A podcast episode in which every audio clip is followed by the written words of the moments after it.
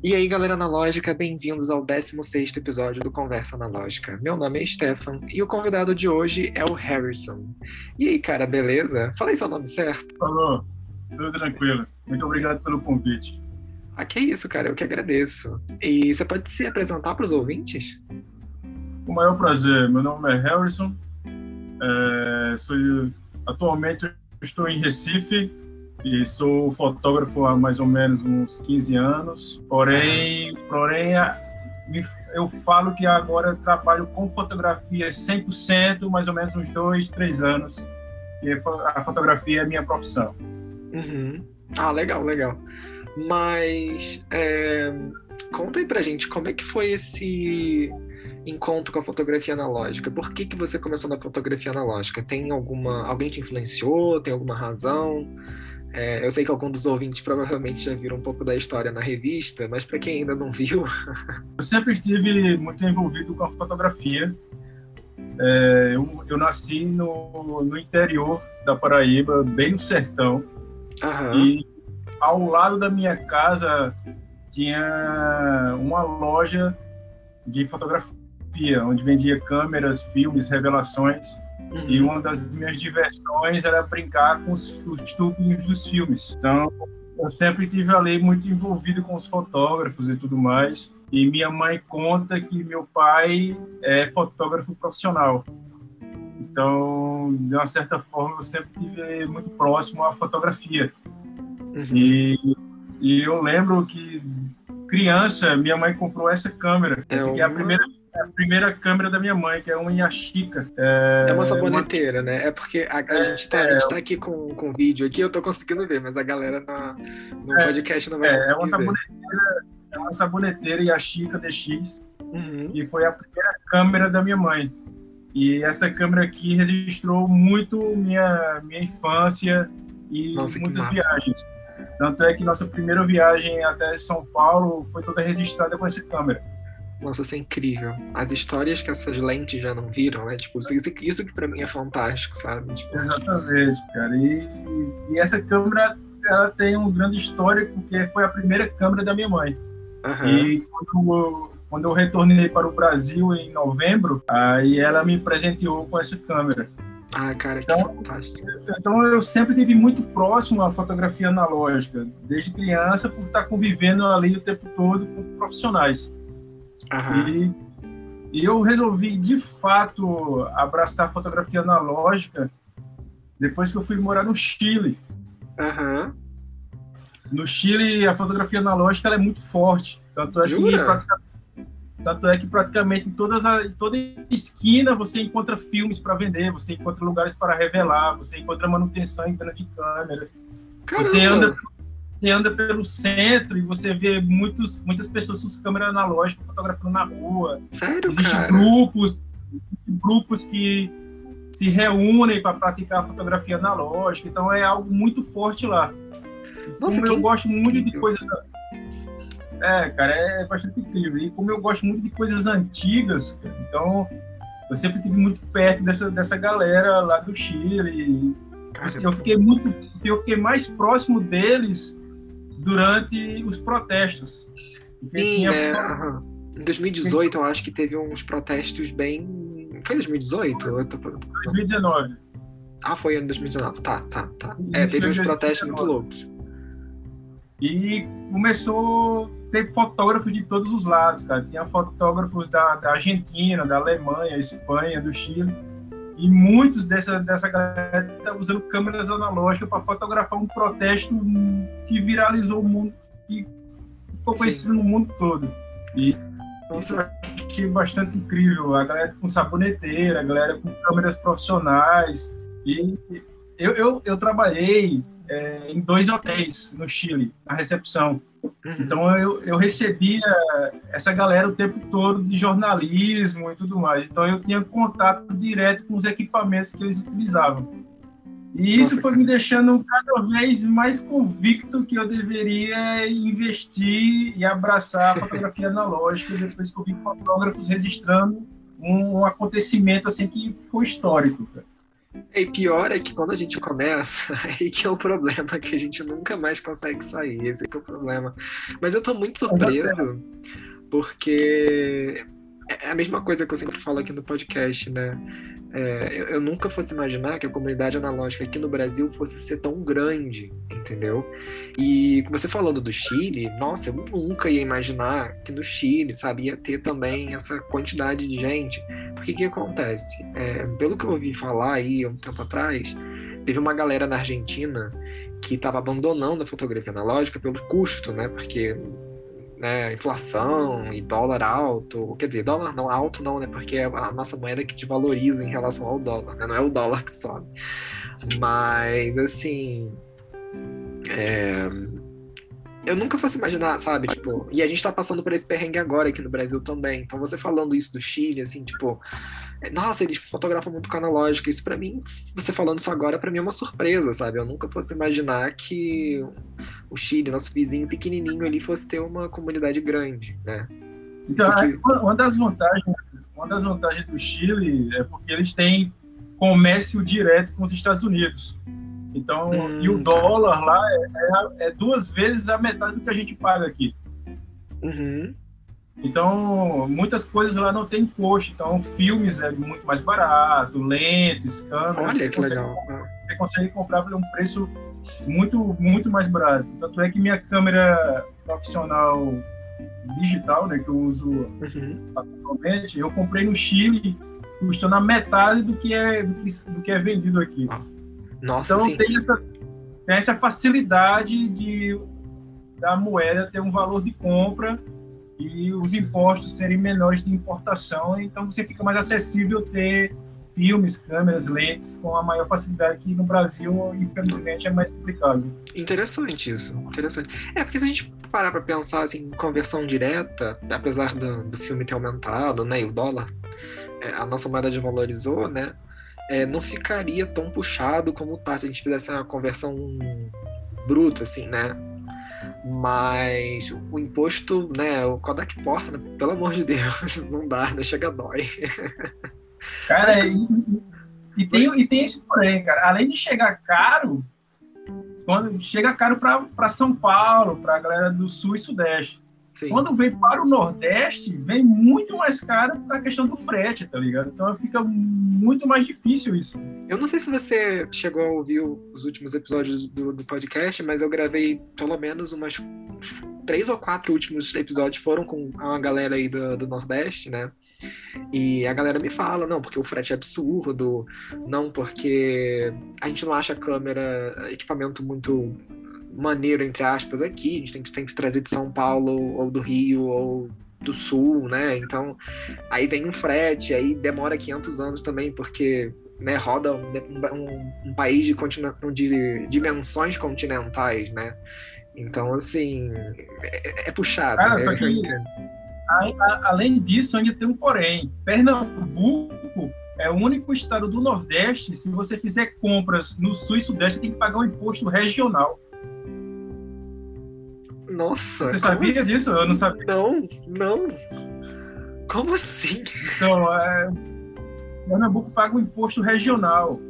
Ou seja, tudo que você compra fora do Nordeste, você paga um imposto como se fosse uma importação, entendeu? Ai, pelo então, amor de muito, Deus, cara. Então sai ainda muito mais caro. Tanto é que se você for olhar no Mercado Livre, Caraca. algumas lojas vai estar escrito lá, não envia para Pernambuco devido a impostos. Caraca, cara, como assim? Não, então, cara. Eu meio que te perguntar, eu ia meio que te perguntar como é que, que você. Se você sente alguma espécie de. Não é preconceito, mas se você sente algum tipo de dificuldade de estar no Nordeste de laboratório. Inclusive, temos novidades aí que eu acho que você vai, vai contar aí pra galera, né? De projetos aí é, que você tá pra fazer. Cara, Recife, ela é riquíssima em cultura, riquíssima em artes. Porém, essa parte analógica aqui em Recife deixou de ser algo atrativo há muitos anos, sabe? Tanto é que você, para você encontrar algum laboratório aqui em Recife, hum, você até encontra, cara, porém só para filmes coloridos. Por isso que eu tenho laboratório em casa e faço para mim preto e branco. Né? Colorido eu mando pro laboratório porque é muito baratinho. Né? É 15 reais, assim, né? E, a, e, É, aí como aqui não tem laboratório para filme preto e branco, uhum. a galera não revela filme preto e branco. Então, você não, não revela, é, você não encontra filmes preto e branco. Porque aqui não tem como revelar. Sim, sim. Então você encontra filmes aqui, mas só filmes coloridos. Uhum. E para quem é do Nordeste, para enviar filmes para revelar no Sul e Sudeste, sai muito caro devido ao frete. É, porque os laboratórios também estão mais. É, é, como é que eu vou dizer? Tem mais laboratórios aqui também, né? Tem Lab Lab em Curitiba, tem alguns laboratórios aqui no Rio de Janeiro, enfim. É, eu imagino que seja complicado. Inclusive, é, eu tive um episódio que eu gravei com a galera do Retratista, que é onde eu compro fio, é onde eu compro químico e tal. E eles me falaram que teve um, um número enorme de vendas de, de químico de revelação C41 para uma galera aí no Nordeste, porque não tem laboratório, aí tem que revelar em casa, entendeu? Se você, se você quer economizar no frete, né, você tem que revelar em casa. Então eu, eu tava conversando com eles, eles me falaram sobre essa é, teve uma, uma, quantidade muito grande de químicos que foi aí para o Nordeste, acho que por conta desse, dessa dificuldade de achar é, laboratórios, né? Inclusive, o convidado que eu fiz semana passada é, falou que. Ele, ele é de Recife, se eu não me engano, se, se, eu não me esqueci, né? Ele falou que tem um laboratório no centro, sei lá, que tem um logo da Kodak é. enorme. É. Que ele Isso, tem uma. É tem um laboratório no centro e eles me chamaram até para conhecer o laboratório, fiquei muito feliz. Olha que legal. Aí eu conheci os equipamentos, conheci toda a parte do Mini laboratório. Lab. Isso, só que eles, eles só fazem com equipamentos coloridos, é, com, com colorido. Uma das coisas do Nordeste ter poucos equipamentos, e quando começou a era digital, a galera que trabalhava com parte analógica começou a vender. E quem comprou os equipamentos foi a galera do Sul e Sudeste. Uhum, então, o Nordeste, todos os equipamentos que, que existiam aqui foram, foram para as regiões mais abaixo do mapa. Sim. E a gente ficou defasado de encontrar mini LEDs, por exemplo, encontrar tanques de revelação, encontrar coisas básicas, porque a galera do, do, abaixo do mapa aí comprou praticamente tudo. E loja de filme nem aqui no Rio de Janeiro tem, a gente tem que comprar de São Paulo. Então, assim, é, a solução que a galera que faz C41 tem para preto e branco é comprar filme preto, preto e branco de revelação C41, só que são caríssimos. Então, aliás, só tem um no mercado, que é o Ilford XP2 Super 400. Inclusive, é um, é um filme lindo demais, eu gosto muito dele. Mas, assim, Sim. sem condições, né? Tipo. É viável. É viável. E é pra você se presentear de aniversário e usar aquele filme com muito cuidado e torcer para sair todas perfeitas. É igual eu tô doido para fotografar com cinestil. Eu não sou uma pessoa de colorido, eu sou mais preto e branco. A minha fotografia em preto e branco, eu acredito que fica mais bonita do que em colorido.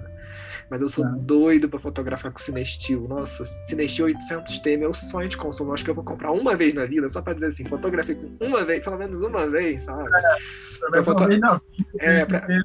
essa experiência. Isso, para fotografar aqueles clichês assim de, de pôr de gasolina, sabe? Cara, o meu, o meu sonho é fotografar em preto e branco, velho. Posto de gasolina?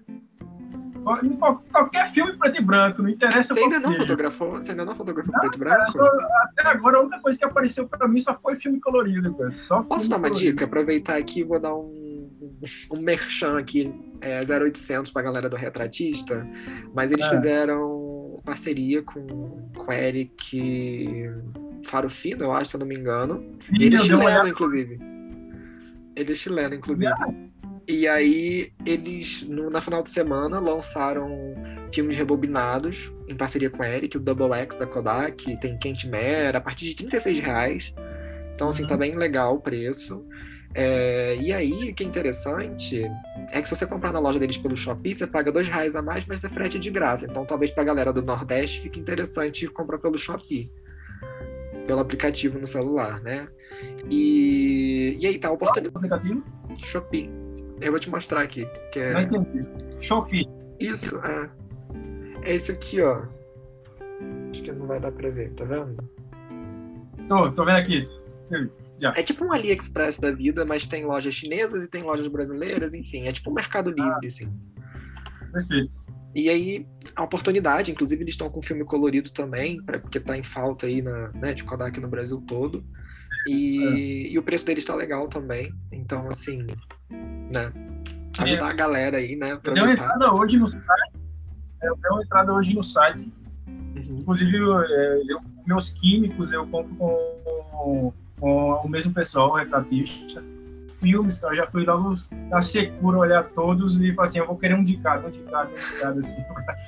Pra, o bolso pra ter um estoque em casa, cara. Senão o apocalipse da, do fim dos Pois é, eu tô, eu tô aos pouquinhos, todo mês eu vou compro três rolinhos, assim, vou estocando, é, uso um, compro dois, pra não, nunca ficar baixo, sabe? Porque vai que some, assim, de repente, a gente fica na mão. Eu sempre, eu sempre ando com minha câmera na mochila e, e com filme extra, sabe? Então, pra onde eu vou, minha câmera é... tá. Eu, sei, eu já não ando com filme extra, não. É a que tá dentro da, da câmera, entendeu? Acabou, acabou. pra não economizar. Ah, não, não. Eu sempre vou. E vai que acontece alguma coisa, eu preciso. Cara, eu preciso ter mais filmes aqui. Ah, então... E quando você puder, comprar mais filme, né? Vou te dar já a dica. Compra o Shanghai, que é um filme de custo-benefício bom e é lindo. O preto e branco deles é, é incrível, é fantástico. Aí eu, a galera do retratista não tem, aí teria que comprar em outra loja, né? Mas o cara que é referência, pronto. O cara que é referência em venda de filme é o Jorge do cara dos filmes no Instagram. É o, o cara dos filmes que tem no Instagram? Isso, perfeito. Ele tem essas é, outras variedades. Ele só tá sem colorido no momento. Acho que ele só tem portra, mas aí é mais caro, né? E não deve estar saindo tanto. Mas preto é, e branco então... é, é, preto e branco ele até tem bastante lá.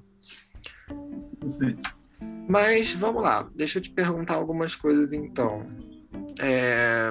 Então a fotografia analógica para você, você trabalha com fotografia digital, mas fotografia analógica para você então é um hobby? Ou você trabalha com fotografia analógica também? Eu tô, por exemplo, eu sou contratado para fazer alguma publicidade. Aí eu, eu, eu utilizo a digital para entregar para a empresa, só que ao mesmo tempo que eu fotografo alguma pose, alguma, algum, algum modelo com a digital, eu aproveito e fotografo com a analógica também. Ah, e dependendo, dependendo do resultado, eu envio analógica para, para a empresa nossa, que E às vezes, a, às vezes a empresa até publica a foto analógica, só que eu falo assim, cara, essa foi feita com analógica, a galera não sabe, assim, tá ligado? Isso que é maneiro, né? Porque a galera não acredita que analógico é uma coisa boa, entre aspas, né? Que vai ser ruim, é. e tal.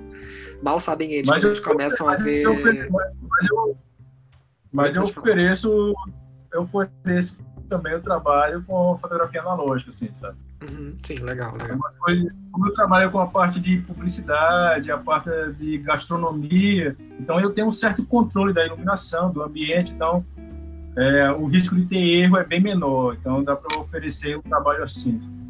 Sim, sim, sim. Ah, legal isso. É, o único problema de fazer um ensaio hoje analógico é que sairia um pouquinho mais caro, né, por conta do, do preço dos filmes, né? Então, às vezes não é tão viável assim para a empresa, mas isso é muito legal, porque as pessoas acham que é ruim. É igual outro dia eu fiz uma foto em médio formato, né, com a Rolleicord, que é uma TLR, e a, e a, galera, quando viu, quando eu fiz em 3200 dpi, escaneei em 3200 dpi, que você consegue ver o que está escrito na lente da câmera, sabe? Sendo que a, né, a pessoa fica assim, como assim? Tipo, a câmera tem mais de 70 anos e tira foto melhor do que um celular de ponta, sabe? Sim, então, é exatamente isso. É, isso, é, isso é incrível, a galera, as novas gerações ver que a tecnologia não é tão nova assim, né, cara? Que a qualidade. Né? Pois é. Igual como, igual como a galera fala que, nossa, os carros modernos de carros elétricos, cara, mas nos anos 30 era, era carro elétrico não era carro. Não, não precisa nem ser anos 30, não. Né? Em 1900 e alguma coisa, na, era de 1910 para cima, assim, até 1920 já tinha carro elétrico Sim. já, então assim, tipo, não é tecnologia já, nova. Ônibus era elétrico. É, é, era... Já dizia Cazuza, né? No museu eu vejo grandes novidades. Né? É, exatamente. Só melhorou o que já tem, entendeu? Só modificou algumas coisas. É, modernizou só. Mas me fala, como é que você parou na Ember? Assim, foi o Raf que te encontrou? Alguém te falou? Porque assim, a sua história é muito legal. Assim, eu li na revista e falei, cara, como é que o cara sai lá de São Paulo de Fusca e vai pro Recife? Né? Tipo assim... eu já conversava com ele há muito tempo, cara, assim, quando ele disse que ia lançar a revista, eu já conversava com ele, sabe? Antes da revista, antes de, da Ember ser lançada a 000. Nossa, já, já Eu já morava, eu morava no Chile e a gente já batia, a gente já conversava, ah. falava de experiências e tudo mais. Aí quando eu falei para ele, eu falei assim, cara, eu tô voltando para o Brasil e vou tentar fazer uma viagem e vou tentar registrar com câmera analógica. Aí ele disse, pô, velho, que massa, vai me contando essa história. Aí, beleza. Aí passou-se um tempo, cara, quando eu decidi realmente voltar para o Brasil e como eu iria voltar, aí eu falei para ele, cara, ó, vou voltar assim, vai ser assim.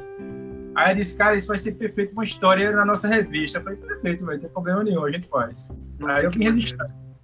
Nossa, que fantástico. Eu quando li aquilo, eu falei, não tô acreditando nisso, cara. Como o cara vem de Fusca, cara? De Fusca. 1966 ou 7? 1968. Como é que o cara. Cara, isso é bizarro demais. Mas isso é engraçado porque, assim, meu avô, ele sempre vive falando: ah, porque eu saí daqui é pra Brasília de Fusca, porque eu já fui pro sul de Fusca. Aí a gente fica achando que o Fusca é um carrinho sensível, fraco, mas não. Foi um carro feito pra guerra. Então, assim. Cara, eu falo, velho, a, a estrada que eu peguei até chegar aqui em Recife, nenhum carro moderno iria aguentar, cara. É, não, é, com certeza. Iria estourar uma mangueira, iria estourar, o radiador ia esquentar muito. E, não, o Fusca é, não tem radiador, né? É, muita estrada ruim, cara. Algum, algum problema ia dar em algum carro moderno, ele não iria suportar, infelizmente, a péssima estrada que, que eu encontrei, não, cara. É, é aquela velha história, a mesma coisa que eu falo de câmera digital. Tem um monte de porcaria eletrônica nesses carros modernos que basta queimar um fusívelzinho, você tá no salto, acabou a viagem ali. E aí, assim, o carro é automático, o carro tem um monte de não sei o que, e ninguém lá na, sei lá, no meio da BR, não sei o que, no meio do mato tem aqueles, aqueles mecânicos mais roceiros que não sei o que, que não sabe nem o que, que é uma transmissão automática. Agora, se é. você encostar o Fusca ali, você tem 100% de certeza de que o cara vai pegar um araminho ali e vai fazer assim, acabou. você pode seguir é. a viagem, entendeu? Assim, eu, eu, sempre, eu, sempre, tive carros antigos, cara. É, eu, eu, tive um Opala 74, depois eu tive um Chevette 82 e agora o Fusca 68. Quando eu decidi retornar para o Brasil, estava é, proibido voos é, domésticos dentro do Brasil com animais. Uhum. E eu vim do Chile para o Brasil com minha cachorrinha. Que você adotou então, lá. Isso. Então, a, até São Paulo eu poderia vir de avião. Mas de São Paulo para Recife, não teria como eu vir de avião, porque não estava permitido. Então, ou eu ia vir de ônibus, ou eu ia vir de carro. Não, não, não tinha nem como, assim, uma, uma emergência, tipo assim, a companhia aérea, cara, eu tô me mudando, eu preciso, não tem como vocês não, liberarem isso. Não estava permitido nesse período. Depois foi permitido, mas eu já estava no Brasil. Aí eu falei, só que eu, eu falei com um amigo meu que mora, em, mora nos Estados Unidos, e ele é, ele é tão aventureiro quanto eu, sabe, assim, Aí eu falei, cara, eu tô pensando em viajar de carro de São Paulo até Recife. Aí ele perguntou, qual carro você quer? Eu falei, cara, qualquer carro antigo, porque eu já tenho experiência, então se der algum problema, eu mesmo vou saber resolver. Se for algum carro moderno, eu, não, eu vou abrir o capô e não vou saber nem onde é que fica o motor. Você chora. É, eu vou saber resolver e eu vou ter que ficar esperando um guincho, cara. E enquanto for um carro antigo, não vou precisar de guincho, velho. Qualquer coisa eu vou saber resolver ali na hora. Aí ele disse, qual carro você quer? Eu falei, cara, eu vou querer um Fusca, velho. Melhor não Aí, aí ele ficou assim, cara, tu pode comprar o carro que você quiser, mas você quer logo um Fusca, bicho. Aí eu falei, cara, eu quero um Fusca, velho. Aí ele ficou perguntando, por que um Fusca? Eu falei, cara, o Fusca sempre foi um carro dos meus sonhos, assim, de ter, pela simplicidade. É tipo uma, é tipo, é tipo uma, uma Nikon FM2. É simples, não tem nada eletrônico, só colocar o filme e acabou. Um clássico, então, ponto. É, o Fusca é só isso, cara. É só botar gasolina e, e ir embora, tá ligado? Aí ele foi e perguntou qual seria o ano, a cor do Fusca e tudo mais. E eu, e eu coloquei uma restrição para que tipo fosse o Fusca. O Fusca teria que ser dos anos 60, o Fusca teria que ser verde, a documentação teria que estar no nome do proprietário e ele teria que estar usando o Fusca todos os dias e o Fusca teria que ter o máximo de originalidade. Ok. E além, e além disso, teria que ser um preço que coubesse no meu bolso, sabe? Sim.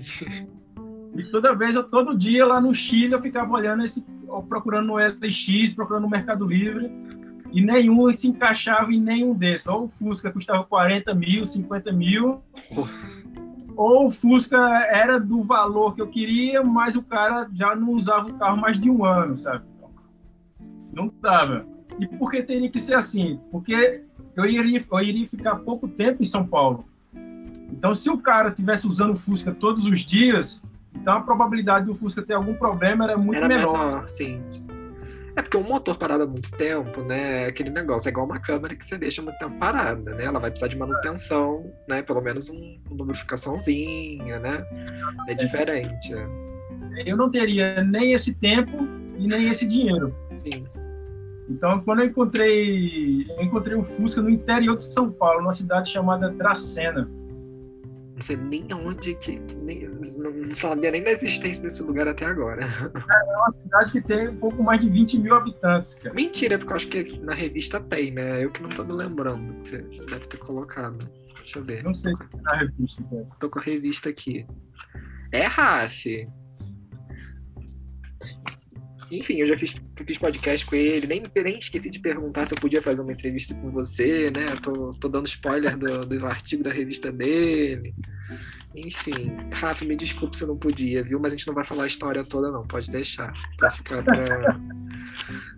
Mas, enfim, achei. Só que até eu achar agora. Se, se tem, vai ser difícil, devia ter visto isso antes, né? Mas enfim. Pera aí, galera, vou conferir aqui. É, não, não tá dizendo não, tá mais resumido. Enfim, mas eu adorei a história do mecânico, cara.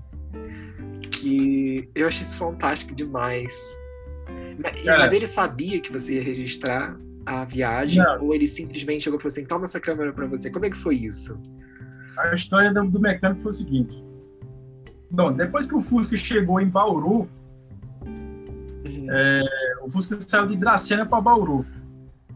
E o carro, o carro ficou numa garagem e na frente dessa garagem tinha esse mecânico.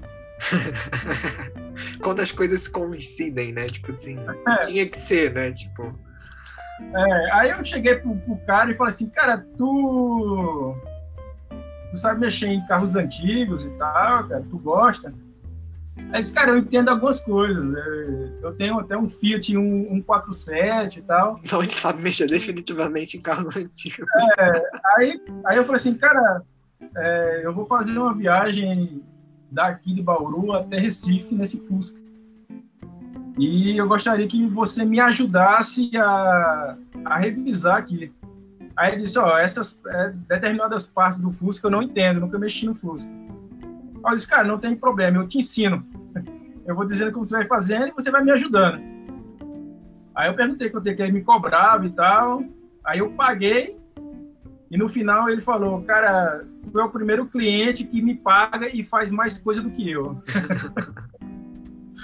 Fantástico. Eu gosto, eu gosto muito de mexer em carro, eu gosto de desmontar as coisas, montar e ficar. É, é, é, foi muito tempo, foi meu passatempo, ficar desmontando motor, montando motor, então eu gosto muito dessas coisas. E ficou na frente desse mecânico. Aí ele perguntou, cara, tu vai registrar essa viagem? Mas, cara, eu quero muito registrar com câmeras analógicas. Eu tenho duas que estão tá em manutenção em Recife. Só que não vai ficar pronto para o cara me enviar para São Paulo para eu pegar aqui e então provavelmente eu vou registrar no digital, na minha câmera digital. Aí, beleza. Ele falou assim: Ah, eu tenho algumas coisas antigas aqui em casa, eu vou te mostrar. Ele mostrou, mostrou a câmera. Disse, ah, essa câmera aqui era da minha mãe, foi ela que me deu. E ela fica de enfeite aqui na minha casa. Eu falei, pô, que massa, velho. Tem um histórico, tem, tem um, tem um, um, um, valor sentimental, que bacana. Eu acho massa essas coisas. E aí ficou por isso mesmo, sabe? Ah, não falou nada, né? Ficou tipo de boa. É, nada. Eu, eu cheguei em, em São Paulo em novembro. E no dia 23 de novembro foi meu aniversário. Aí ele disse, cara, eu não tenho nada para lhe dar de presente, eu vou lhe dar aquela câmera. Eu sei que vai ter um bom proveito, não vai servir de enfeite, você vai usar e vai estar em boas mãos. Aí ele me deu a câmera. Nossa, cara. E é uma Yash... e é uma que é uma Yashica ME1. Ok. É uma é uma câmera legal pra caramba. Sim, cara, é uma, pô, é uma câmera muito massa. Por ser uma câmera 100% mecânica, não precisa de pilha, não precisa de bateria. Nossa, isso que é o melhor. Nada que é, eu, eu não sou, eu sou um cara que tem repelência a, a, a pilhas e baterias. Ah, então isso é todas as minhas câmeras. Mentira, eu tenho uma saboneteira, mas o resto é tudo mecânico. é, cara, e aí o que, que eu fiz, cara? Eu fiz uma limpeza básica na lente, abri, dando uma brincadinha. E beleza, eu nem testei, cara. Eu andei a cidade toda, só encontrei dois filmes. Eu falei, cara, a viagem toda vai Qual, ter que ser Quais eram os filmes que você achou? Foi Fuji ou Kodak? O que, que foi? Foi esse aqui. Ah, o Color é um Plus. Kodak, sim, Plus. Uhum. é, ISO 200, cara. Uhum. Então eu comprei, comprei dois desses, que era o único que tinha na cidade. Nossa, cara. E eu vim registrando a viagem toda com esses dois filmes, cara. Que fantástico isso. Foi muito foda, cara. Nossa, imagino. imagino. Eu, assim, eu sou, eu sou o tipo do cara que não é muito fã de viajar de carro, não. Eu prefiro, assim, né, quando dá também, né? Pegar um avião e ir pro lugar. Mas, assim, nossa, deve ser muito legal essa experiência. Assim, eu fico meio com o pé atrás, né? Porque eu sou. Ai, que saco ficar dentro do carro, né?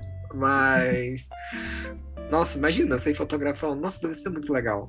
Muito legal. Cara, sabe, sabe qual foi a, Sabe por que eu gostei tanto? Primeiro que foi uma viagem sem pressa, sabe? É, você foi assim, tipo, na hora que eu chegar, cheguei, quando eu chegar, cheguei, né? Porque assim. A, a, ideia, a ideia era eu ficar 30 dias viajando. Só que minha avó fazia, minha avó fazia, fez aniversário dia 11 de dezembro. E ela pediu para eu chegar antes dessa data. Então, de 30 dias, eu reduzi para 9 dias de viagem. Nossa. Meu Deus. Mas assim, foi uma viagem que foi feito eu e minha cachorrinha, tá ligado? Então. Ah, nossa, isso é cara, é fantástico. Isso é cara, então fantástico. eu parava, eu parava onde eu queria parar, eu dormia onde eu queria dormir. Se eu quisesse ficar mais dias numa determinada cidade, eu ficava.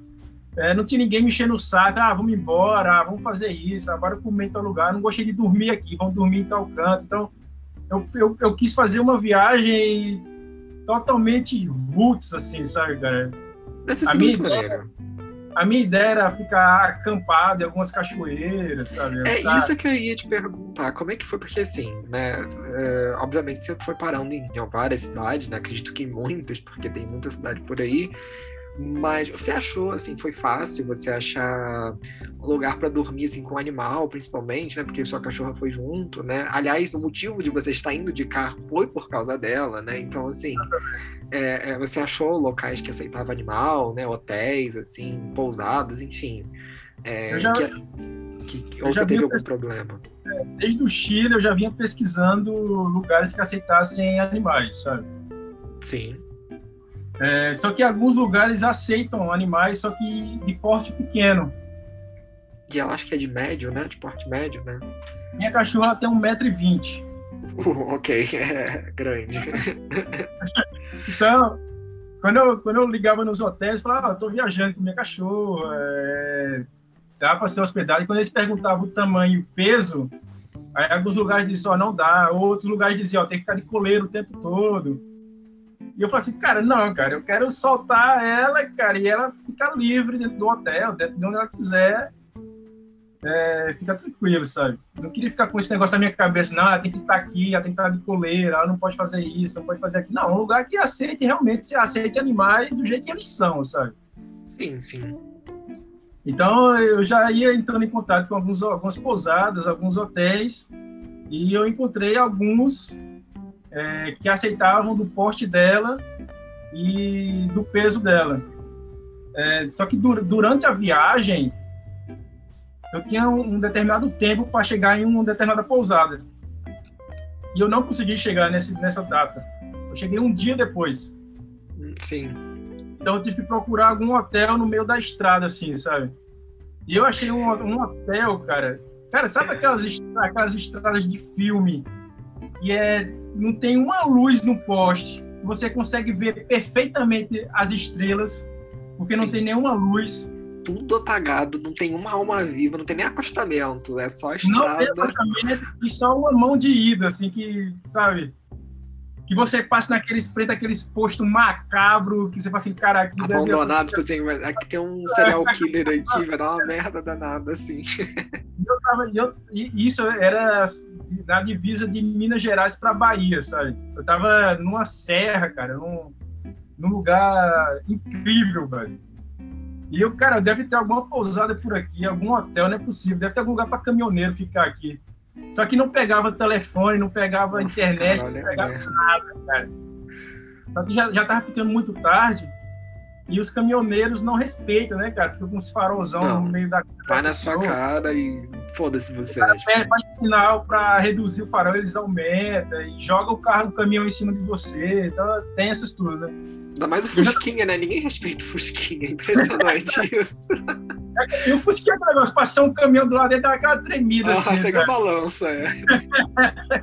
e eu já tava cansado, já tava dirigindo por muitas horas. Cara, eu encontrei um hotel do lado de, uma, de, um, de, um, de um posto de gasolina. Eu falei, cara, eu vou ter que ficar nesse hotel, cara.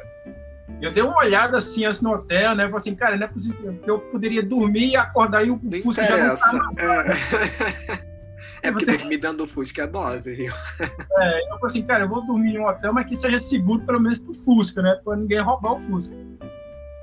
Cara, e o hotel é incrível, cara. Foi um dos melhores quartos que eu já vi na minha vida, velho. Vai entender um negócio desse no meio do nada. No meio do nada, cara. Extremamente barato.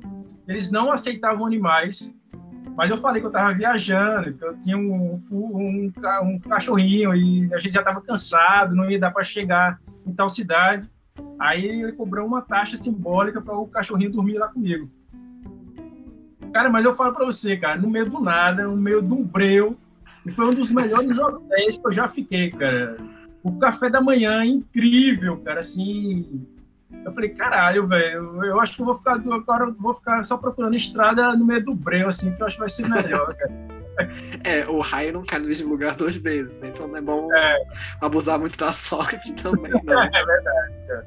Mas achei incrível, cara. O hotel foi incrível. Foi, foi muito surpreso. Não deu para fotografar as estrelas como eu queria e tudo mais, porque a estrada, é, como não tinha nenhuma iluminação, era muito perigoso. Eu fiquei com receio de deixar o é, Fusca lá. parar, sim. É, porque ia dar um fotão, né? Fazer uma longa exposição, ainda mais num lugar sem luz nenhuma, assim. Exatamente. Aí, mas os caminhões, cara, eu fiquei, cara, vai me levar com tudo aqui. Aí eu não tenho registro desse lugar. Todos os hotéis que eu fiquei, eu registrei Menos nesse, cara. Esse não deu para registrar, infelizmente, cara. Vamos aproveitar, vamos engatar nisso daí. Eu vou te perguntar como é que foi essa questão de, do registro. Você teve algum critério? Porque assim, você estava com filme limitado, né? Assim, tinha dois ah. rolos só. E assim, Isso. são 70 e, ou, 72 fotos, né? Os dois, se a minha matemática não estiver errada. Isso. Mas assim, como é que foi isso? Você teve algum critério? Ah, isso eu vou tirar foto, ah, isso eu não vou? Ou você ficou com medo de acabar no meio do caminho? Ou alguma coisa assim? Como é que foi isso? Cara, os critérios. Parar nas placas, na divisa das cidades. Ah, show, sim. Fala assim, para provar que realmente eu passei nessa cidade, sabe? Sim. Tipo assim, ó, tá aqui, eu parei, busca, eu parei aqui. Tipo lá, é, divisa de São Paulo e Minas Gerais. Tá aqui, sabe? Você é, nem chegou a passar então... pelo Rio, né? Você foi por, por, passou por dentro, né? Já saiu já em. Cara, a, minha ideia era pegar o litoral, descer pela litoral São Paulo e ir subindo todo pelo litoral. Só que como eu reduziu para nove dias. É, para é, ser mais rápido, sim. Tem que ser mais rápido. E eu não queria passar pelo Rio, cara. Meu Deus. eu fiquei com muito receio, cara, de, de, de assaltos e de roubarem um Fusca. Alfa cara. Alguma coisa assim, sabe? O Rio já amedronta a galera. Tipo, passar na linha cara, vermelha com Fusca não é legal. Cara, fazia, fazia mais fazia dois anos que eu não via no Brasil. E o, as notícias que eu tinha de acesso do Brasil não era nada boas do Rio de Janeiro, sabe? Ele dizia falar assim, ó, a qualquer momento tem tiroteio numa linha amarela, linha vermelha. É, você não pode entrar em determinado lugar, em determinada hora. Então eu teria que ficar muito restrito, não, ia, não iria ficar à vontade, sabe? Assim, Sim, entendo. É, eu poderia me perder e acontecer alguma coisa. Cara, eu não sou muito bom com GPS, sabe? Assim, quando diz assim, ó, tem uma rotatória na frente, eu já sei que eu vou ter que rodar essa rotatória umas três vezes para achar a saída certa, sabe? Assim. Então, eu, fiquei com receio de, eu fiquei com receio de passar pelo Rio de Janeiro, cara, mas eu, eu, tenho, eu tenho um carinho muito forte pelo Rio, cara, que é, quando, quando eu era criança, eu conheci Niterói. Sim. Eu comecei a viajar muito cedo, com 11 anos de idade eu já viajava. Eu conheci São Paulo, Minas, é, Niterói, algumas cidades de São Paulo, algumas cidades do Nordeste. Eu viajei bastante com minha família, com 11 anos de idade. Então eu tinha um carinho, eu tenho, eu tenho até hoje um carinho muito grande pelo Rio, assim, sempre, eu sempre me imaginei morando no Rio de Janeiro, assim, sabe? Mas, infelizmente, cara, é, tudo a questão política, a, a situação econômica. Sim, não é barato e, o Rio de Janeiro também. De, de, segurança pública que o Rio de Janeiro chegou, cara, veio que saiu da minha cabeça assim e falou assim, cara, Rio de Janeiro já deu o que tinha que dar em determinada época. Por isso que eu moro no interior. a capital é, não rola, não. É, é, eu conheço, eu conheço algum, alguma galera que, que mora no interior do Rio que eles sempre me convidam para ir conhecer e até para morar. Dizem que é mais tranquilo e tal, é um lugar que tem mais. É, não é tão uma floresta de cimentos, né? Tem mais. Não, é, aqui, principalmente na região serrana do Rio, né? Isso, é. é. às vezes eu, eu falo que aqui é, é bizarro, é, é muito, eu sou muito privilegiado com essa questão natural, porque a região serrana do Rio está dentro da Mata Atlântica. Isso, é, exatamente. Então, assim, tem muita, tem Nossa, igual aqui no jardim, parece tucano no jardim, parece mico no jardim, entendeu? Sabe? É um negócio muito foda, entendeu? É um privilégio do caralho, velho. Sim, e pra fotografia, isso é ótimo. Quantas vezes eu já não registrei animal, sabe? Jacu, tucano, é, maritaca, tem mico, enfim, tem tudo que você possa é. imaginar, entendeu? E eu moro assim, eu, tenho, eu moro em casa, né? Tem um terreno grande, colado na, na Mata Atlântica, entendeu? Tipo assim, então é vai ter essa, essa vida silvestre, entre aspas, entendeu? Então é muito fantástico isso. Muito. Esse privilégio aí, né? É muito maneiro. Eu gosto bastante. Assim, eu acho o Rio lindo. É muito bonito, não sei o que, não. Mas eu, quando vou ao Rio, a cidade do Rio, eu não me sinto bem, entendeu? Porque você fica com aquela neura, ai meu Deus, vão me assaltar aqui, ai não sei o que. É. Não pode sair com o celular, ah, não pode atender o celular no centro do Rio de Janeiro, entendeu? Então, assim, é... aqui não, aqui, assim, tem violência? Tem, todo lugar tem. É em Recife, ah. no Chile, em qualquer lugar, vai ter. Todo lugar tem isso. Mas não é igual, né? É. Ao centro Rio de Janeiro, 5 horas da tarde, a galera lá puxa o teu negócio e enfim. É, tem essas complicações aí, cara. Aí por isso, cara, eu não passei pelo Rio. Primeiro que eu, eu quis evitar o Rio de Janeiro e segundo que como diminuiu muito a, a, minha, dura, a minha duração de viagem, então eu tive que reduzir bastante esses lugares. Isso aí também é economizar, isso aí também é economizar filme, né? Eu ia passar por menos lugares, provavelmente menos fotos. Então, então o critério eu... foi esse, né? Parar nas placas, fotografar, mas você... É, placas, é, alguns pontos turísticos hum, que sim, claro. pesquisando na internet. É, eu quis muito registrar é, alguns locais que eu passei de infância para replicar Olha, as fotos, sabe? Eu morei algum tempo em Minas Gerais, morei seis anos, então eu queria é, ir num determinado lugar e fotografar a mesma pose, no mesmo horário, com a, com a câmera analógica. Sim, sim. Nossa, incrível. Então, eu queria, tipo, registrar a primeira vez durante a viagem, quando eu visse o mar, já fotografar também. Então, tinha alguns, algumas, alguns, alguns pontos cruciais, assim, para fotografar, sabe? Ah, legal, legal. Mas me fala, como é que foi participar de um artigo de uma revista de fotografia analógica, que é um negócio que é, assim, inédito no, até o momento, né? Tipo assim, só o Rafa, que eu acho que deve estar fazendo isso, que eu acho muito legal esse projeto, inclusive. Mas como é que foi isso? Tipo assim, quando você viu a revista na tua casa, que você olhou e falou, cara, eu tô num artigo numa revista, sabe? Como assim, né? Como é cara, imagina, isso? imagina um cara que 90% do que ele tem são coisas antigas. Sim. É.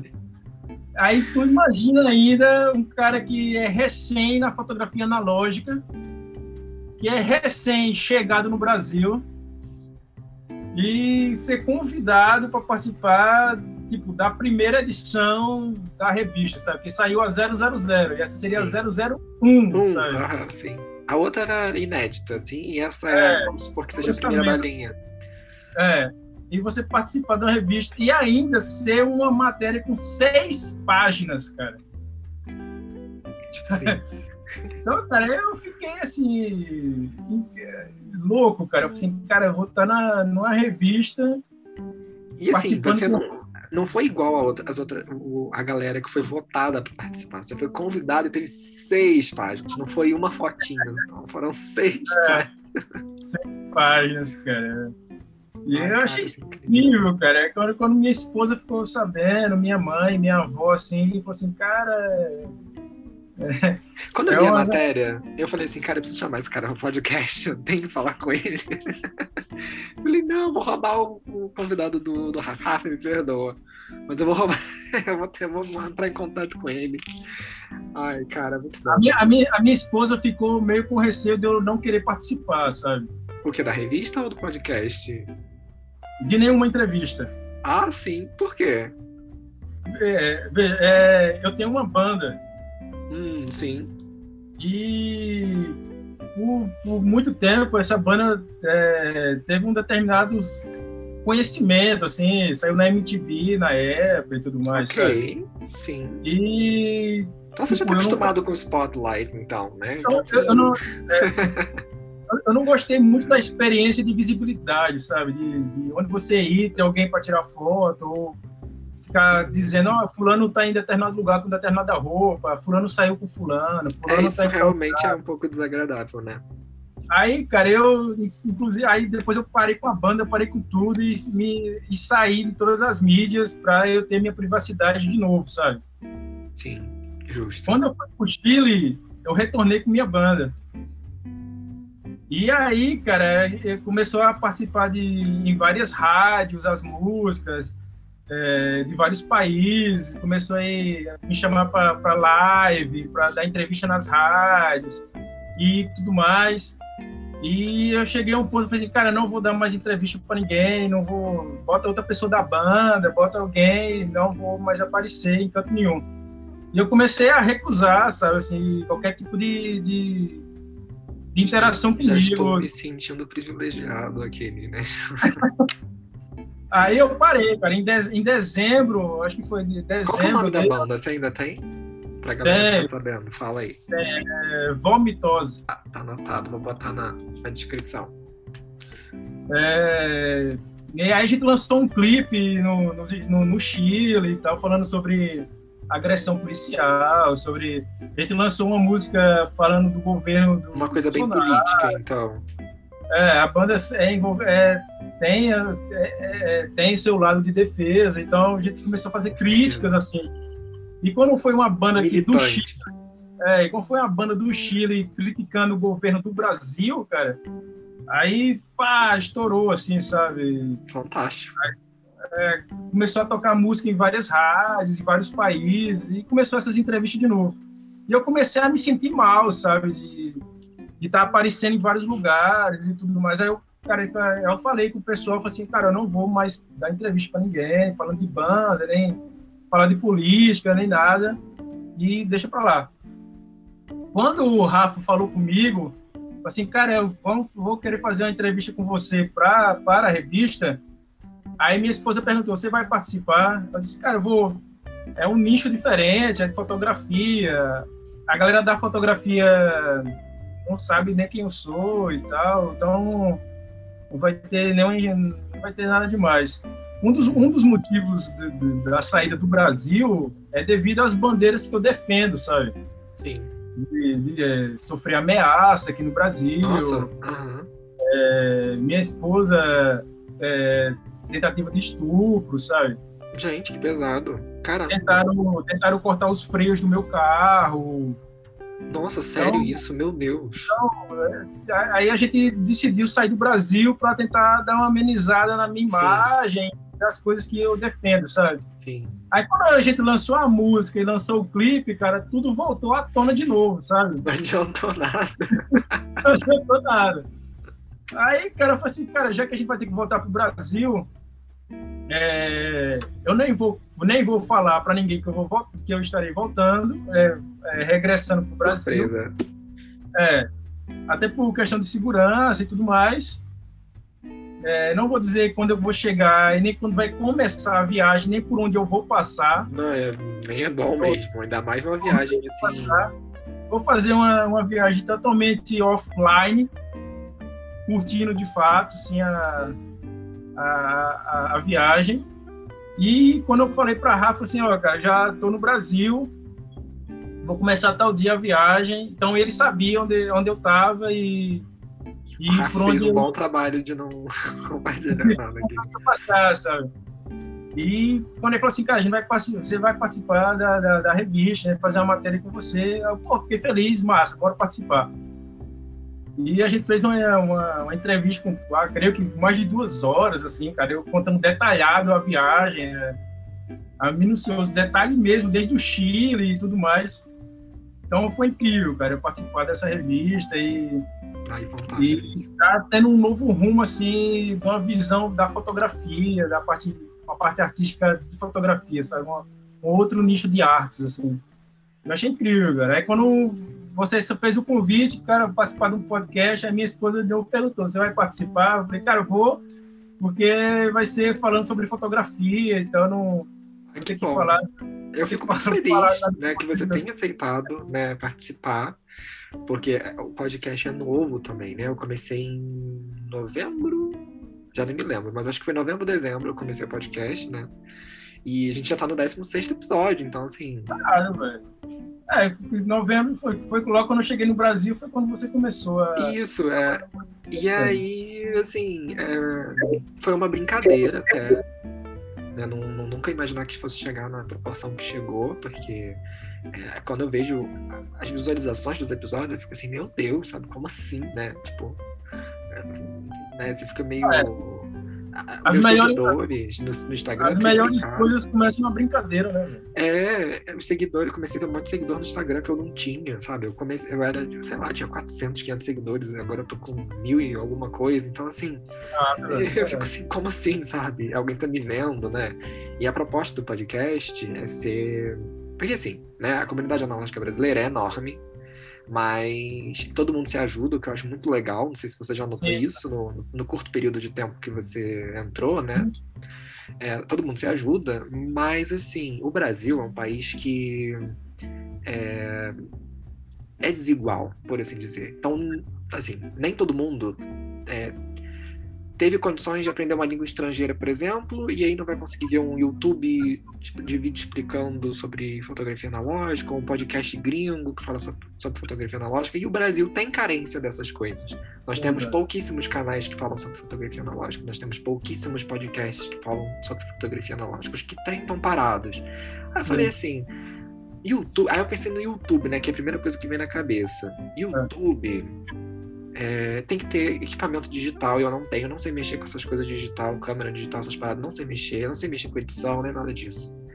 Aí acendeu a luzinha, podcast. Ninguém precisa me ver, vai ser só minha voz. Se sair um áudio um pouquinho ruim ou outro, paciência, é o equipamento que eu tenho, vai ser assim. E, nossa, tipo, só, o maior problema foi mudar a, a, aparência da minha página, porque ela tinha uma aparência diferente, eu tive que mudar tudo por causa do podcast, assim, tipo, logo, essas paradas assim.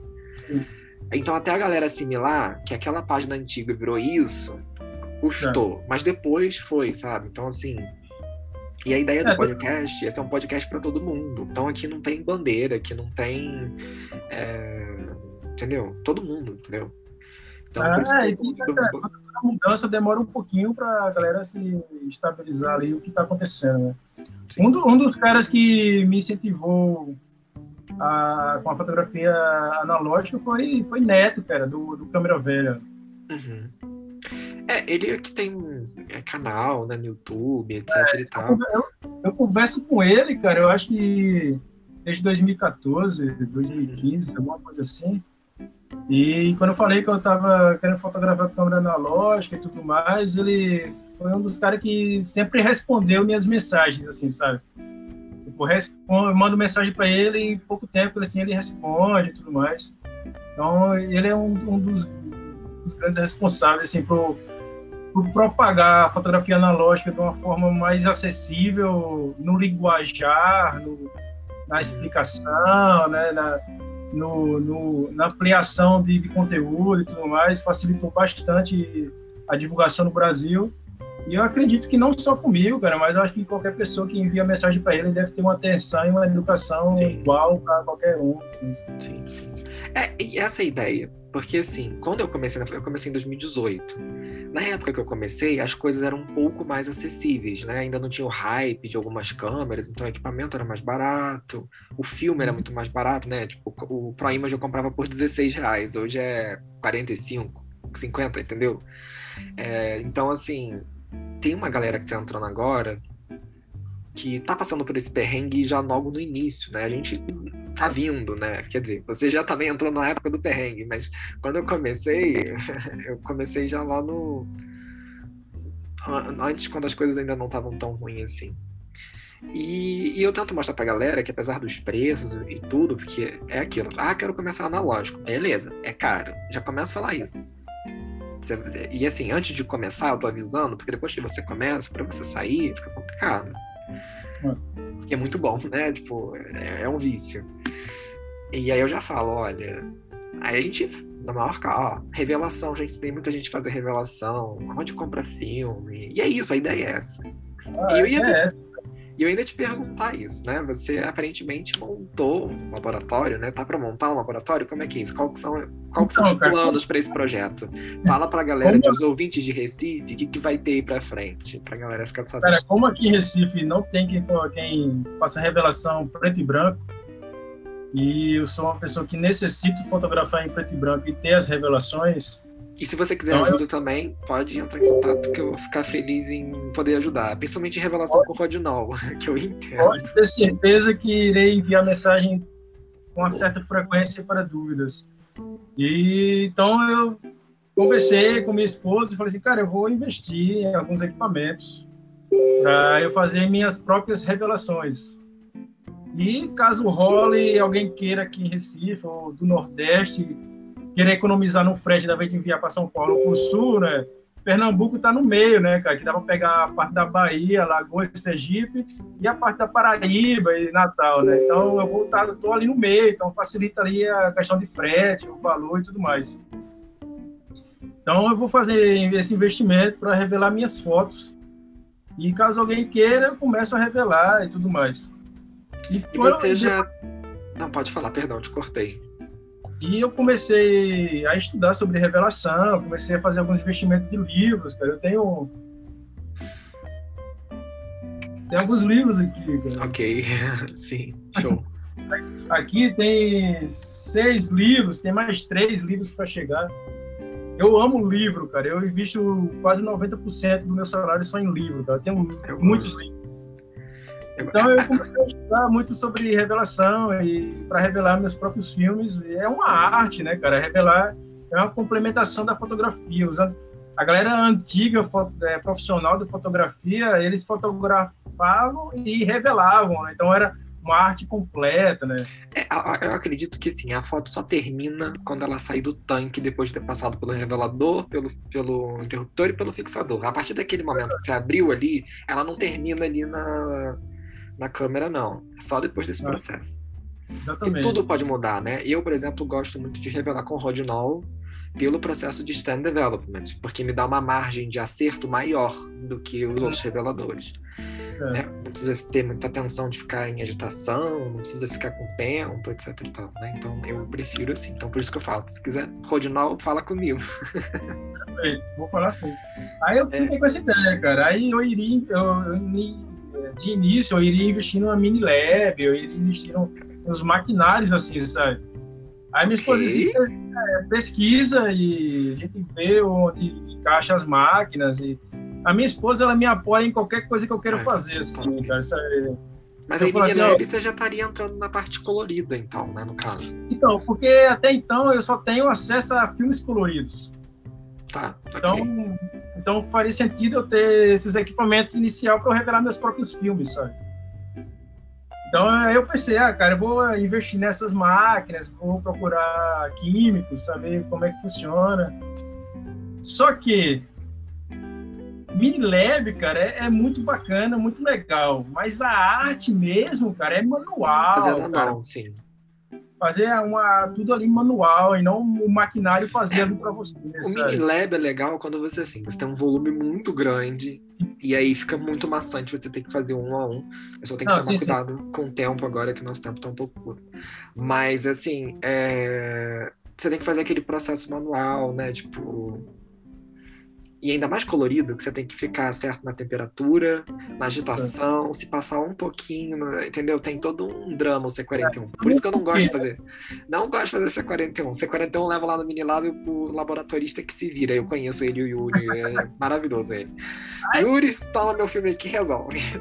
É, aí, cara, aí eu, eu, pensei nisso, cara, mas exatamente, é para quem tem uma demanda muito grande filme e tudo mais, eu falei, cara, não, vou fazer tudo manual. Quem sabe daqui para frente a galera não ah. começa a fazer mais com você, você não receba mais pedido e você tem a necessidade de ter um mini lab, né? Quem sabe, tudo pode acontecer. Isso, aí, cara, eu fui e criei o Instagram, né? Que foi essa um, semana.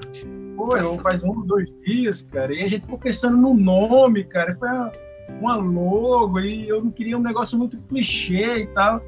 Aí eu falei, cara, como eu gosto das coisas manual, cara, e fazer a revelação manual é uma arte e tal. Aí a gente criou o lab.pura arte, sabe assim, que é... E, cara, vamos ver o que vai rolar, cara. Eu espero que dê certo e seja uma diversão, assim, para mim, cara. Com certeza vai dar. E, assim, é aquele problema da mosquinha, né? Já falo, já falo isso em todos os é. episódios. Mordeu. Acabou, velho. Vamos aí tá, aproveitar. Tá, Sim, ah, pode, pode, falar, pode falar, pode falar, perdão. Não, aí tá, vai ser laboratório aqui em Recife, né? Mais uma mais um ponto positivo para o Nordeste, né? Já tem a galera do, do Lab 8, que é de Fortaleza. Eu entrevistei eles também. Cara, são super gente fina, a gente já tá bolando várias ideias, a gente Ai, troca várias informação. Assim, é isso sabe? que eu gosto da comunidade analógica. É o que eu tava falando isso com a, com a Luana, que é uma da, da das fundadoras do Lab 8, né? Ah. É, essa, essa coisa, tipo, ela trocando ideia com o laboratório lá de Curitiba, que é o concorrente dela, entendeu? Tinha tudo para dizer não, mas não, a gente ajuda, entendeu? Isso que eu acho maneiro da comunidade analógica. Esse senso de. Eu não, eu não consigo enxergar nenhuma profissão assim como uma concorrência, cara. Eu tenho, eu tenho uma mente mais aberta nesse sentido, assim, sabe? Hum, sim, sim. É como uma arte, sabe? Cara, você escolhe um fotógrafo que que tem ali as características que você gosta, um pintor que você gosta, um mecânico que é porque você gosta de determinada coisa, então tem ali as suas características que te assim, que, que faz ficar próximo. Então não vejo como concorrência, sabe assim, mas como um leque de opção para você escolher o que te agrada ali e tal.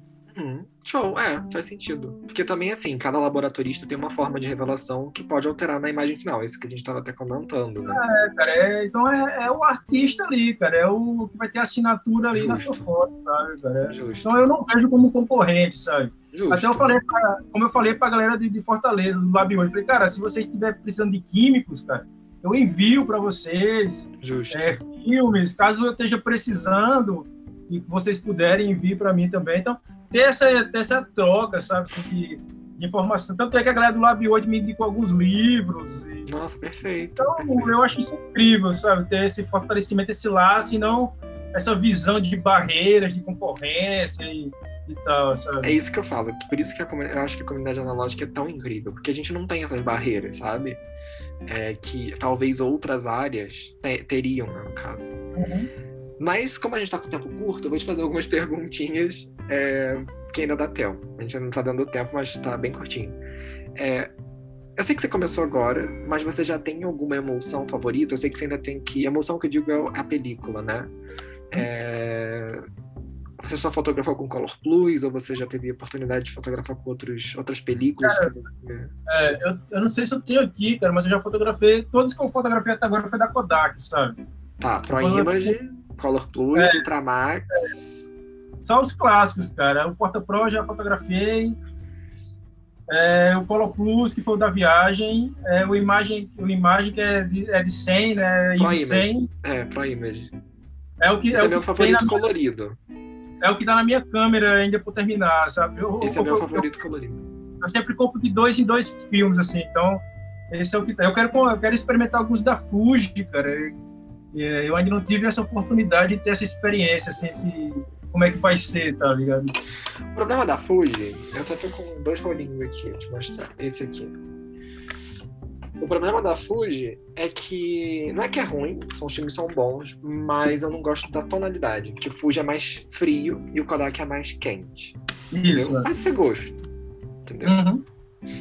É, aí a galera me indicou, a galera me indicou alguns, alguns filmes, eu falei, cara, eu quero alguns filmes que tenham um contraste é, um pouco maior, sem eu precisar manipular na revelação ou na ampliação da foto, sabe? Assim, algo que já me entregasse pronto. Aí Nossa, a galera você- me Preto e branco, você precisa comprar o Shanghai. Pronto, esse pronto, vou botar na lista para comprar esse aí, vou ver se eu compro essa semana. Forma. aí. Forma também. É, me, me envia os nomes tudinho pro, pro- pelo, pelo Instagram ou se pelo WhatsApp, por algum contato. Sim. Eu irei fazer a listinha de comprar esses filmes aí. Shanghai é Aí esse eu- aqui, ó. Ah, tô ligado com isso aí. É, Esse aqui também é muito bom. Forma. Uhum. 120 eu só tenho esse, né? Porque o bolso não dá para os outros. Mas enfim. Eu tô com o É, HP5 na, na não- Rolei Cord, mas Eu não tenho câmera 120, cara. Eu tenho 35. ainda. Ainda. Esse aqui é fantástico também.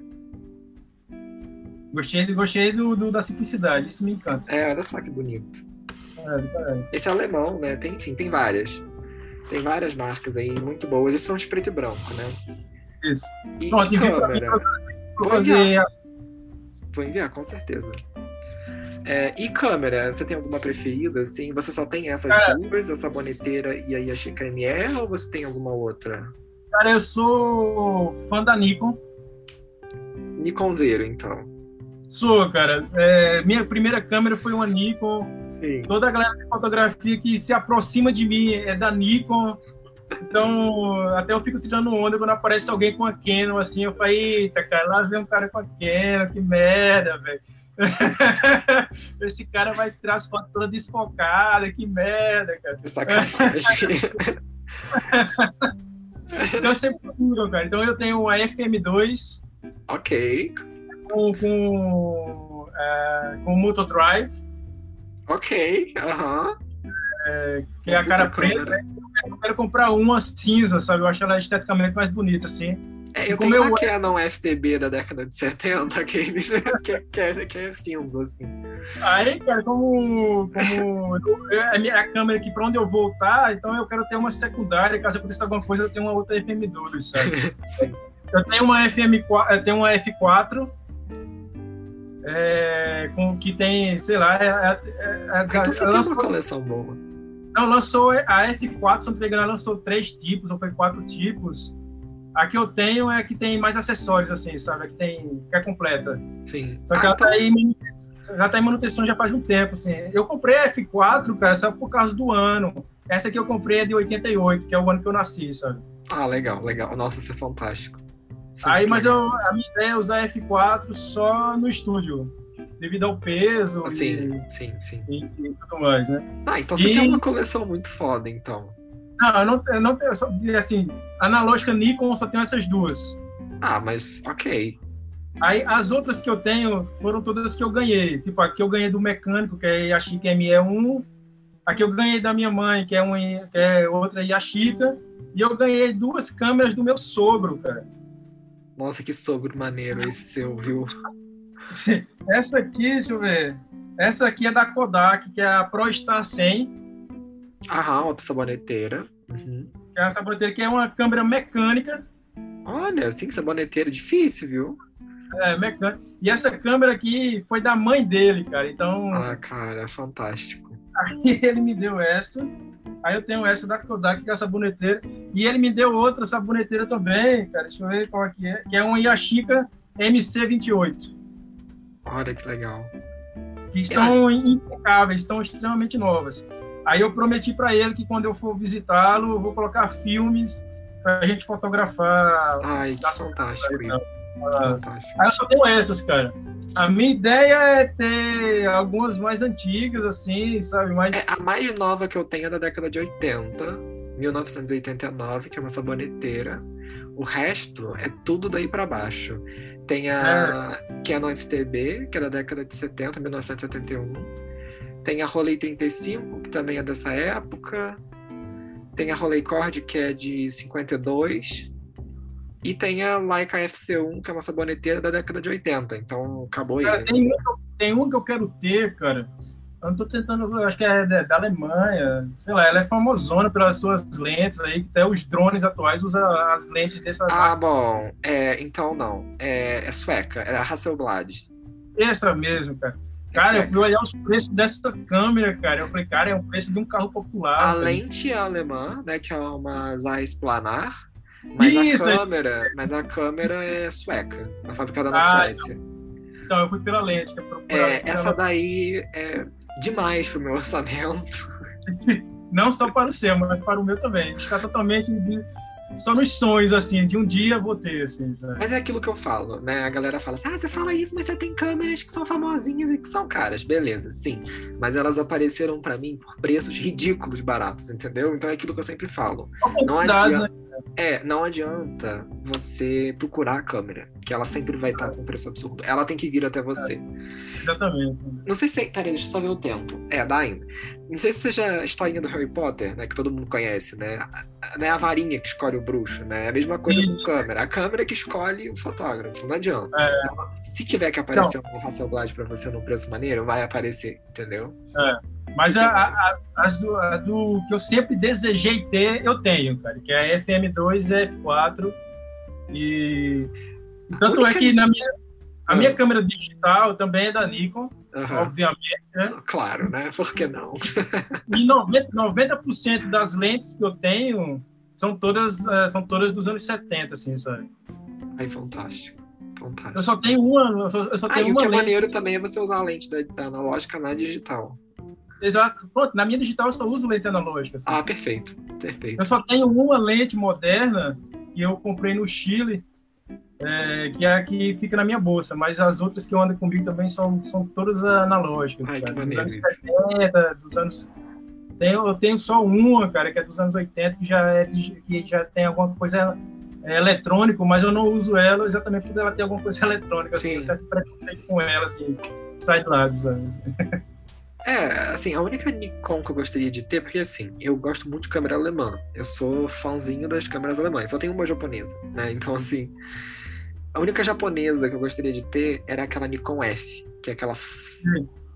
Né, aquela que tem aquele prisma diferentão. É, a câmera é foda, né? Você olha para aquela câmera, é um ícone, né?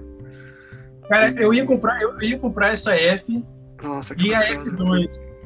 E a F2. Mas, nossa, ela prata, nossa, que câmera linda, putz, uh, Um dos motivos de eu escolher a FM2, além da velocidade 4000 que ela tem, Uau, é, porque? Ela, é, é, porque ela também tem dupla exposição. Ah, legal. Então, e ela tem um time, né? Então, para viajar e tudo mais, eu botar no tripé e eu tirar fotos minhas mesmo Sim. assim Aí eu falei, cara, então vai ser a FM2, e por ela ser totalmente mecânica, aí, a partir da F3 já começou a entrar a parte digital, é, eletrônicas, né? E como, como eu não gosto muito de pilhas e baterias, eu falei, cara, não, vai ser a FM2. E então, cara, é minha, é minha xodó, cara. É... Nossa, a gente sempre tem uma, eu, né? Pra onde eu vou, então onde eu vou, eu vou com ela e alguns fotógrafos pedem ela emprestar só para tirar foto com ela. Assim, sabe? Botar no pescoço assim e tirar uma foto com assim, cara, vocês é Canon, cara, mas só, só quer mostrar que é Nikon no pescoço, né, cara? É só, vai fazer propaganda enganosa, né, cara?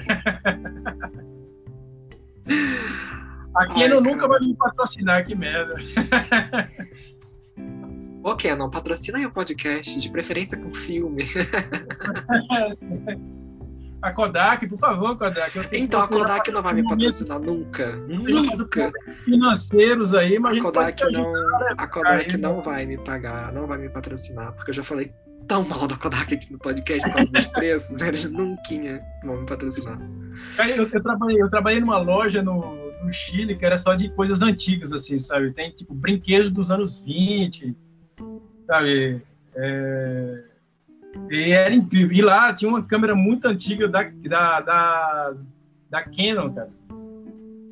E eu olhava pra Canon assim e falei assim, cara, ninguém nunca vai te comprar, velho. Que triste, que pecado, cara. tadinho. Aí todo Qual mundo que era, você lembra? Você... É, Galera que é, é, é Canonzeira. Cai de pau em cima do Harrison. eu não lembro qual era a Canon, cara. Tanto é que quando eu cheguei na loja para trabalhar, eu vi a câmera longe assim, eu falei, cara, meu primeiro salário vai ser essa câmera. Aí quando eu subi para ver que eu vi Canon, eu falei assim, ah, não vai ser mais você. Tadinha da câmera negligenciada. Não, mas eu fui bom, cara. Eu tirei de um lugar escondidinho, deixei ela na vitrine assim pra ver se ela saía e tal. é. Mas é isso, cara. Nosso tempo infelizmente acabou. Eu agradeço muito por, pela participação mesmo, de verdade. É, fico muito feliz que você tenha aceitado. E muito obrigado mesmo, sério. É, é, muito importante, muito importante para mim e para a comunidade, eu acho. Sim, cara, a ideia é se fortalecer, se unir, cara, um ajudar o outro trocar Sim. informação, ampliar o conhecimento e cada um ajudando o outro aí no que for necessário. Sim. Então é isso, galera. É, espero que vocês tenham gostado do episódio. Muito obrigado mais uma vez. E então é isso, galera. Até semana que vem. Um grande abraço.